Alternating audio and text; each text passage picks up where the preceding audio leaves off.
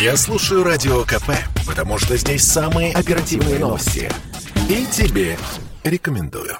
Блогеров, которые сняли непристойную сцену у собора Василия Блаженного, посадили на 10 месяцев. Такое решение принял Тверской суд Москвы. Молодой и очень веселый таджик Руслан Бабиев опубликовал в конце сентября у себя в соцсетях снимок. Он стоит на фоне собора Василия Блаженного, а перед ним на корточках блондинка в куртке с надписью «Полиция». Парочка имитирует непристойную сцену. Снимок очень быстро попал в СМИ, а затем им заинтересовались и в правоохранительных органах. Руслан Бабиев по паспорту Мураджон Зада поспешил удалить фото со всех своих страничек, но было уже поздно. Парня задержали и возбудили уголовное дело за оскорбление чувств верующих. Во время допроса, снятого на видео, Бабиев Мураджон Зада умолял отпустить его на родину, просил у православных прощения и обещал, что больше никогда не приедет в Россию и вообще ничего подобного не сделает.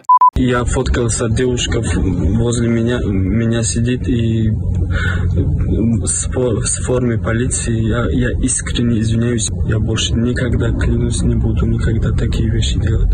Задержали его подругу. 19-летняя москвичка Анастасия Чистова уверяла, что в фотосессии принимала участие исключительно в качестве модели. Мол, все придумал ее друг-блогер, а она якобы даже не знала, что храм попадет в кадр. Анастасия Чистова, более известная как блогер Ася Акимова, выложила на своей странице в Инстаграм публичные извинения.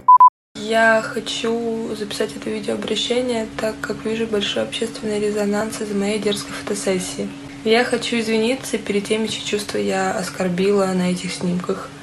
Поначалу я не думала, просто хотела популярности и лайков. Сейчас я осознала цену только популярности, и мне приходится отвечать по всей строгости закона, моей свободы, осуждением среди общества, родителей, просто близких мне людей. Мне очень больно, очень прошу, не совершайте моих ошибок.